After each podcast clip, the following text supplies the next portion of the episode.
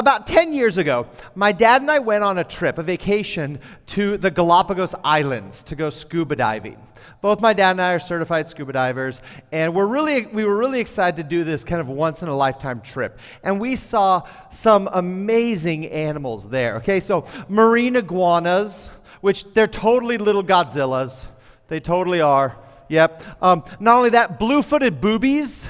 Now, when was the last time you could be at church and hear someone say boobies? That's actually what it's called. That bird is called a booby, okay? I am not making that up. So we saw blue-footed boobies. Um, we saw hammerhead sharks. We actually dove with hammerhead sharks. It was a migration period, so we saw hundreds of these things. It scared the living bejesus out of me, okay? Um, so, but one of the most exciting was, one of my most memorable moments was actually with a sea lion. Now, I love sea lions. Sea lions are very are naturally playful animals. Even in the wild, it's not just in the shows. They're they're very playful. And so on one one particular dive, there were some sea lions around. And one of them, I kid you not, came right up to me and stopped right in front of me. Now, this wasn't him. This was just one of the shots that the photographer took. But but that's what it was like. He came up right to me and froze. And, and I was floating in probably about forty feet of water, maybe about twenty feet there, just sort of suspended. He came up, and we both stopped, and we looked at each other. And then he spun around, and so I spun around. He flipped, so I flipped. And we started doing this back and forth. And for a moment, for a brief moment, I actually felt like I was part of their world. That I wasn't an outsider coming in with all the gear and the oxygen, that I was actually part of their ocean world. Me and this little sea lion down the Galapagos. Well, but unlike the Little Mermaid, I cannot be part of their world. Okay? It doesn't work like that. I need the equipment. I need the oxygen tanks. I can go down there. I can spend time. I can connect with an animal like I genuinely believe I did, but I cannot be part of their world. Now all of you are singing the song, aren't you? Yeah, I know that, okay? See, and that's part of what's amazing about Christmas, is that God, in all of his infinite greatness, came down to be a part of our world. Not just to visit, not just to put on an oxygen tank and come on down and walk around a little bit, but to actually be part of our world. That God was born a baby. And that's part of what makes Christmas incredible. But it raises an interesting question. Have you ever asked yourself, why did Jesus have to be born a baby? Think about that. Why did Jesus have to be born a baby? Why couldn't he just show up as a fully developed thirty-year-old man? Why not? He could still teach. He could still die, crucify, all of that, okay? Well, why be born a baby and go through all the, the stuff babies do? So over the next three weeks, we're going to answer that question. Because the Bible has some amazing answers to why Jesus was born a baby. It was very specific and very clear that that had to be the case. And so we're going to explore some reasons why. And this, this matters. This is important because how you answer the question, why was Jesus born a baby, is directly connected to how you view Jesus. See, some of you see Jesus as a little bit more on the human side. Some of you fall maybe on the other side and you say you see Jesus as a little bit more divine, a little less human. And how you wrestle with this of God's, of Jesus' divinity and humanity will tell you how you're going to answer the question, why was Jesus born a baby? And so it's important that we understand and we dig in and we listen to what God has to say about this question. So for week one here, we're going to start in the book of Hebrews. Now, Hebrews is a little unusual of a book. In fact, you might not have even ever read Hebrews before. You, you might be hard-pressed to even find it flipping or clicking through, be like, where's Hebrews again? Well, it is in the New Testament. It's about three quarters the way through the New Testament. And part of what makes Hebrews a challenging book to read is it was written to a Hebrew audience, hence its name, okay?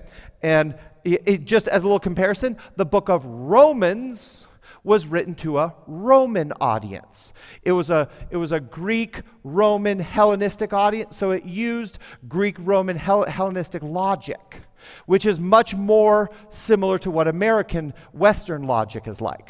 But the book of Hebrews wasn't written to Westerners. Okay? It was written to Middle Easterners, Hebrews. And so the, the audience for this book, they were Jewish Christians, so people who were born Jewish, probably grew up going to synagogue, re- reading, uh, reading the books of Moses, and then converted over to Christianity. But, but the difference is this book doesn't use Western logic and Western style. It uses Hebrew logic and Hebrew style. As a result, it has a lot, it has a lot of Old Testament quotes, references that might not make any sense to you, language that seems strange to us, but it wouldn't have seemed strange at all to its audience. So we're going to spend, we're going to look at Hebrews, and we're, we're going to look at the second chapter. Now see, what's interesting about the book of Hebrews is there's a theme all throughout the book of Hebrews. And it's that Jesus is greater. So the book starts out saying that, talking about that Jesus is greater than the prophets of the Old Testament, who to Jews, they were pretty great. And then it continues to say Jesus is greater than the angels, also pretty great. But Jesus is greater. Then Jesus is greater than Moses. Jesus is greater than the high priest. Jesus is greater than the Old Testament sacrifices. So all throughout, over and over again in the book of Hebrews, the author is making a point to say that Jesus is greater than what you have grown up living, doing, and believing. So the passage we're going to look at here is in Hebrews two. And it's in the section where, Jesus, where, where the author is making an argument that Jesus is greater than the angels. And then he goes on a little aside here that we're going to look at, and this is one of the reasons why Jesus is greater. And it's one of the best passages in all of Scripture to give you one of the reasons why Jesus was born a baby. So if you want to follow along, it's Hebrews ten. We're, uh, excuse me, Hebrews two. We're going to start at verse fourteen. Uh, you can flip, click, or look. Take your pick. Okay, but so we're, we're going to start at Hebrews chapter two, verse fourteen through seventeen. Here it is.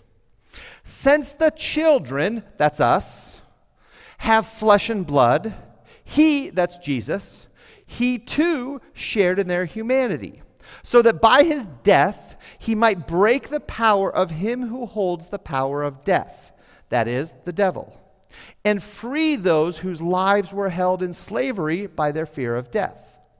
For surely it is not angels he helps, but Abraham's descendants. For this reason he had to be made like them, fully human in every way, in order that he might become a merciful and faithful high priest in service to God, and that he might make atonement for the sins of the people. So are you f- sufficiently confused? Was that a little okay? Yeah, yeah, you're starting to get a little glassy-eyed, eyebrows furrowing. Okay, that's okay. Okay, so what we're going to do here, I'm going to do something a little different that I don't often do. We're actually going to go verse by verse with this, and actually even phrase by phrase, not even whole verses, because this is really thick. Okay, did you catch that? Like, this is dense stuff. So we're, so we're going to slow it down and go phrase by phrase as I explain some of these different parts. And then by the end, here's my promise, by the end, this will make a lot more sense. Okay, so let's start, we're going to start back at fourteen. Let's go back to fourteen, and says, since the children have flesh and blood, he too shared in their humanity. Again, we're the children. And the he in this is Jesus. Jesus shared in their humanity. That's the core premise. Um, it's really valuable when you're reading Scripture is to look for the topic sentence. Remember that from high school? The topic sentence. This is the topic sentence of these few paragra- of these few verses. Since the children are human, Jesus shared in their humanity. So there's the premise. Now the author, which, by the way, I forgot to mention that we don't even know who wrote the book of Hebrews. For a while, people thought it was Paul, but then as they analyzed the book more, pretty much they've concluded it wouldn't be Paul. The writing style is too different. So we don't even know who wrote it. So you'll just hear me refer to the author because we don't know who it was. So the author now is going to shift into it, and he's going to give you two reasons. Two reasons. Okay, so the next, the next part. So that. That's what's called a purpose clause. That always indicates a reason for what you just read. So remember, we're human, so Jesus is human. So that, here's the reason. Here's reason number one. So that by his death, he might break the power of him who holds the power of death, that is the devil. So here we see our first reason why Jesus was born a baby. He was born a baby so that he could die. Now that's a, that's a Christmas downer. You don't see that on many Christmas cards, do you? Merry Christmas to the birth of Jesus so he could die. Okay? But that's what it says. Jesus was born so that he could die. Because if you think about this, if Jesus just appeared as a fully formed thirty-year-old male, okay, if you're familiar with Greek and Roman mythology, Aphrodite emerged from the ocean fully formed. There was no child Aphrodite. That's not how Jesus worked. Because if you think about this, if he just appeared as a full thirty-year-old, he couldn't really die because he was never really born. He would just unappear. He would just, what, dissolve? I don't know. But, it, but if you aren't really born, you can't really die. So the first reason the author says, the first reason Jesus was born was so that he could die. Now, why does he have to die? He begins by saying that there is something about Jesus' death that disarms, that defeats Satan. It, some, some translations will translate this as destroy. Um, a better translation, this is actually, I think, a better translation of it, this idea of breaking the power, because um, this word stands for like um, disarming, taking away, like defanging death, in a sense. So that's what this word means, and that's, that's what happened when Jesus died. Now, he's going to explain this in about another verse and a half. About, okay, why does him dying destroy the power of Satan? How does that work? Okay, he's going to explain that a little bit. But there is this sense that, that his, Jesus' death was bigger than just a normal death. Okay, so let's continue. So that now the second reason. That was the first. The second reason. And free those who all their lives were held in slavery by the fear of death. So now notice, Jesus died not just to defeat and, and decrease and diminish the power of Satan, but part of what, what happens there is that our fear of death, your fear of death, is removed. Your fear of the consequences of your own sin, your fear of separation from God, your fear of what happens. How do we know really what happens after death? Maybe we're all just like candles that just whew, get blown out. What happens after death? That can be a scary thing for a lot of people. And Jesus came to say, he became human to die so that he could remove the fear of death in us. And for those who believe in Jesus, for those who follow Jesus, we have no reason to fear death because we know that Jesus Christ took the punishment for our own sin. We do not have to take the punishment for our sin. We can spend an eternity with God because of Jesus. And that's why, that's why his death says it takes away Satan's power. Okay, so let's continue. Now, now the author adds a little aside. He says, for surely it is not the angels he helps, but Abraham's descendants. Notice, remember I, how I mentioned this whole section was about angels? So he kind of ties it back into this idea of the angels. Um, but so who are Abraham's descendants? Who are these? Well, to the original hearers of this document that was probably read, or sorry, read out loud, that Abraham's descendants referred to the Jews. It referred, that was a reference to the Hebrews. Abraham was the father of the, the Hebrew nation, and as a result, all of the Hebrews ever since Abraham were the children of Abraham. Okay? But now when Christ came, Christ redefined what childhood under God meant. So all those that believe in Christ, the church, we are now spiritual children of Abraham. I am not Jewish. I was not born Jewish. I will never end up turning Jewish. That's, but I am a spiritual child of Abraham. While, while the Hebrews were blood children of Abraham. So that's a reference to us. If you believe in Jesus Christ and you follow him, you are a spiritual child of Abraham. You are a descendant of Abraham. Okay? So, so he's saying that Jesus didn't come to save the angels. He actually came to save us. Again, remember, Jesus is better. Jesus is greater than the angels because he came for us.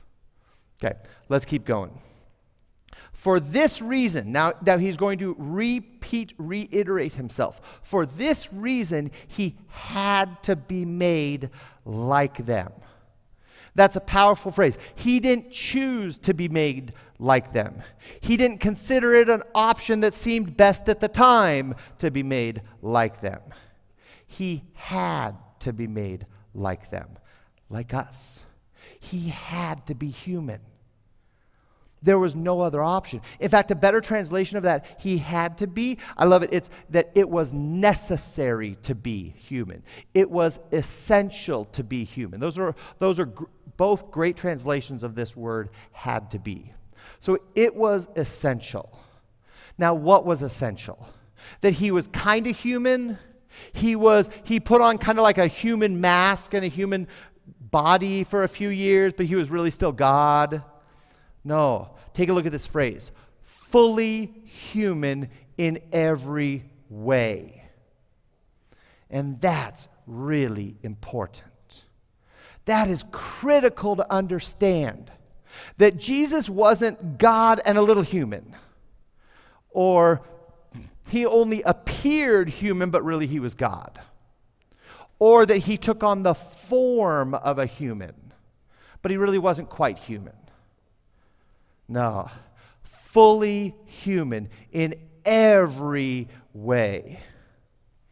That means he was everything that we have experienced, he has experienced. Fully human. And that was part of what was remarkable about God coming down. That's what makes Christmas amazing, is that Jesus Christ, even at birth, was fully human, but he also was fully God. There was nothing about his humanity that diminished his divinity. And there was nothing about his divinity that diminished his humanity. It's, it's kind of one of the things that make your brain hurt in Christian theology, if you think about this, but but that's how it worked. Somehow God pulled off something that none of us can even really wrap our heads around fully. Fully human in every way. Okay, so now, now the author is going to switch and he's going to give you another purpose clause. Translate as, in order that. Okay, so in order that he might become a merciful and faithful high priest in service to God. Now, that doesn't mean a whole lot to us, but it would to a Hebrew audience, because the, the high priest was kind of the head honcho of the, the synagogue. The high priest was the one person who could actually go into God's physical presence in the temple. The high priest was the one who could offer sacrifices for the forgiveness of your sins. The high priest was not even pastor. That, that's not even equivalent. I don't know if there's like an uber pastor or a mega pastor, or um, if you're Catholic, go the Pope, okay? What, whatever sort of the highest, best, greatest religious leader person you could think of. That's the equivalent of a high priest. But in here, what's important is that the high priest was the one who did sacrifices, who offered sacrifices for people's sins. And the Old Testament set this up. God set this up with Moses' law, that animal sacrifice offered symbolic forgiveness of sins. Okay? But it was only temporary, because you had to come back the next day, the next month, the next year, and offer another sacrifice. And so what the author is saying is that Jesus was going to come forward. He had to be born a human to be a high priest, because high priests had to come from a certain clan of Hebrews. They were called the Levites. Okay. And this clan, was, the, the Levites were born kind of family after family, and they were the priestly class. Nobody from outside that clan could be a priest. That includes someone who just magically appeared as a thirty-year-old fully developed human. That person would not be a Levite. He couldn't be a high priest. If Jesus couldn't be a high priest, he couldn't offer a sacrifice for our sins. It wouldn't work. So he had to be born a human. So, so that's, that's one of the other reasons that the author gives. Now, let's continue. He, he, there's one more big thing, and this is the explanation of the chief priest, and here's his. And that he might make atonement for the sins of the people. Okay, now, we, we broke out a little church word there, atonement. What is that? Okay, so here it is. Here's probably the clearest explanation of what atonement is. It's Christ bringing humanity, that's us, who are separated from God. It's Christ bringing us back into relationship with God. Our sin separates us from God. All the wrong that we do, all the times we violate God's law and God's desire and God's heart, that's sin. That sin separates us from God. And what the, in the Old Testament, what the sacrifices did is they made atonement. And it brought people back into relationship with God. Okay? The word atonement, actually, it, originally, it's at one meant. That's what the word means, at one meant. So that when sins are atoned for, we are, once again, at one with God. And that's the big reason. And we're actually going to talk about that in, in some more in a couple weeks. Okay? But why Jesus was born a human?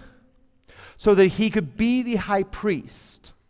So that he could offer once and for all atonement, making you at one with God again. Because if you, if you are not forgiven of your sins, you're not at one with God. You are separated from God. In fact, the Bible even describes us as enemies of God if we have not received and accepted Jesus' forgiveness, or Jesus' death for our forgiveness. But he wanted to become the great high priest, and he did. And he had to be human to do that. He had to be human. Okay, so let's summarize all. So first, is it making a little bit more sense now? See, I think so, I think so. Okay, let's summarize all of this up into one good sentence. Here it is. Jesus needed a human birth to die a human death, to forgive a human sin. Jesus needed a human birth to die a human death, to forgive a human sin. That's why Jesus was born a baby.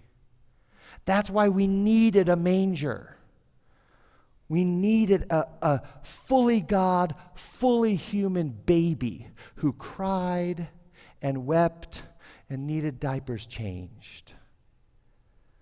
He needed a human birth to die a human death, to forgive a human sin.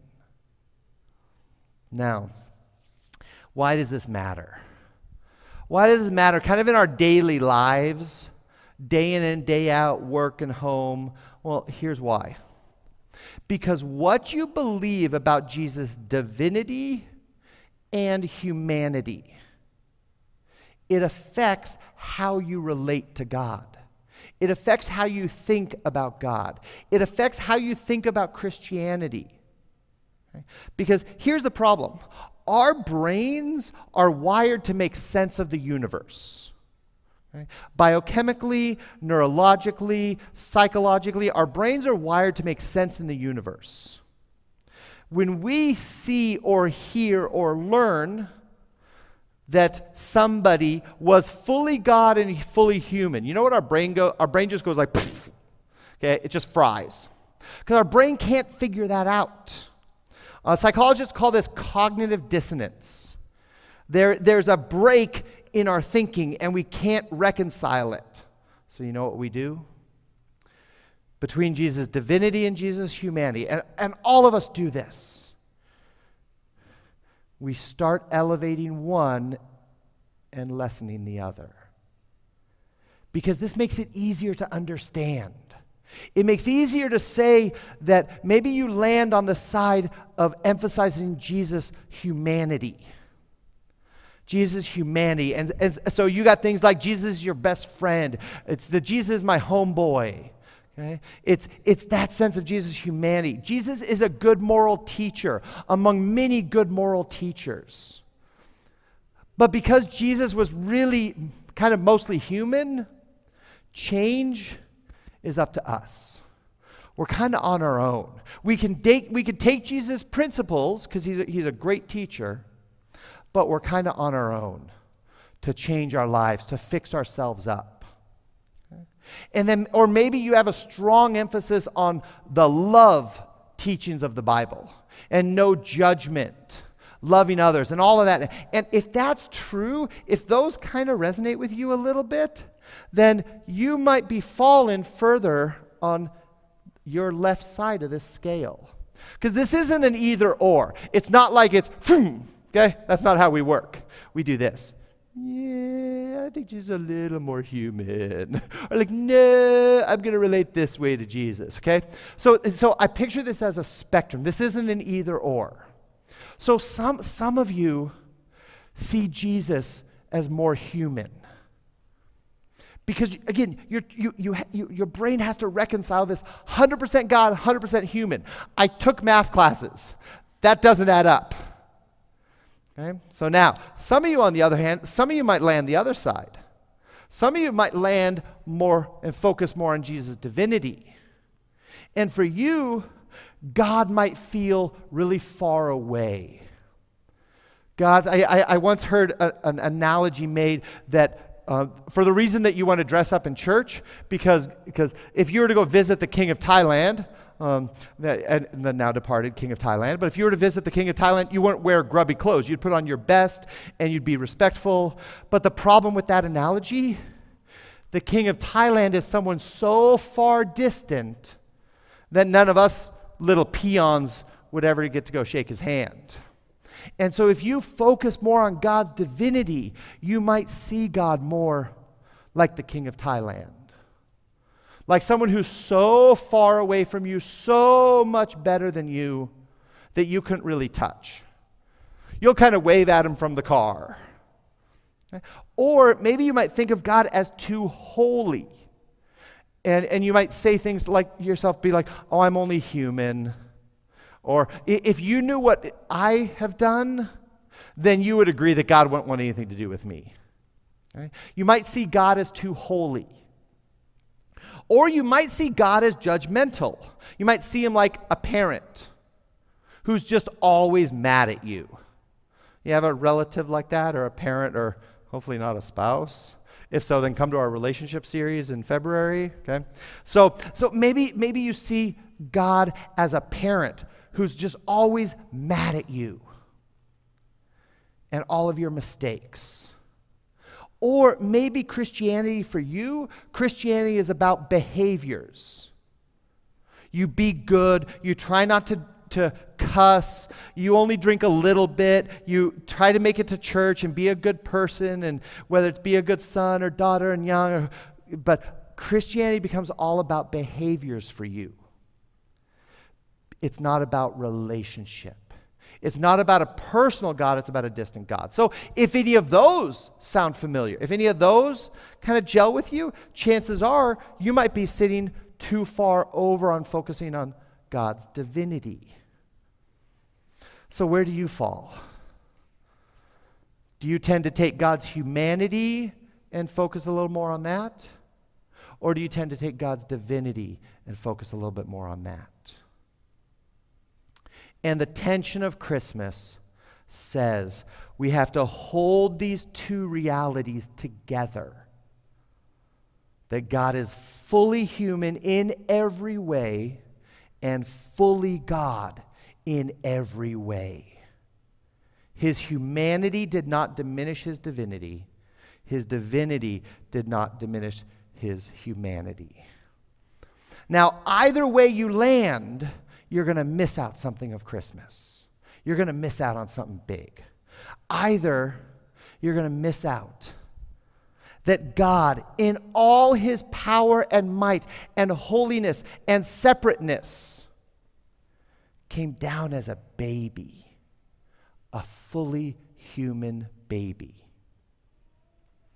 Or you might miss that as a human, as one of the children the Hebrew talk, the passage talked about, you can relate to God.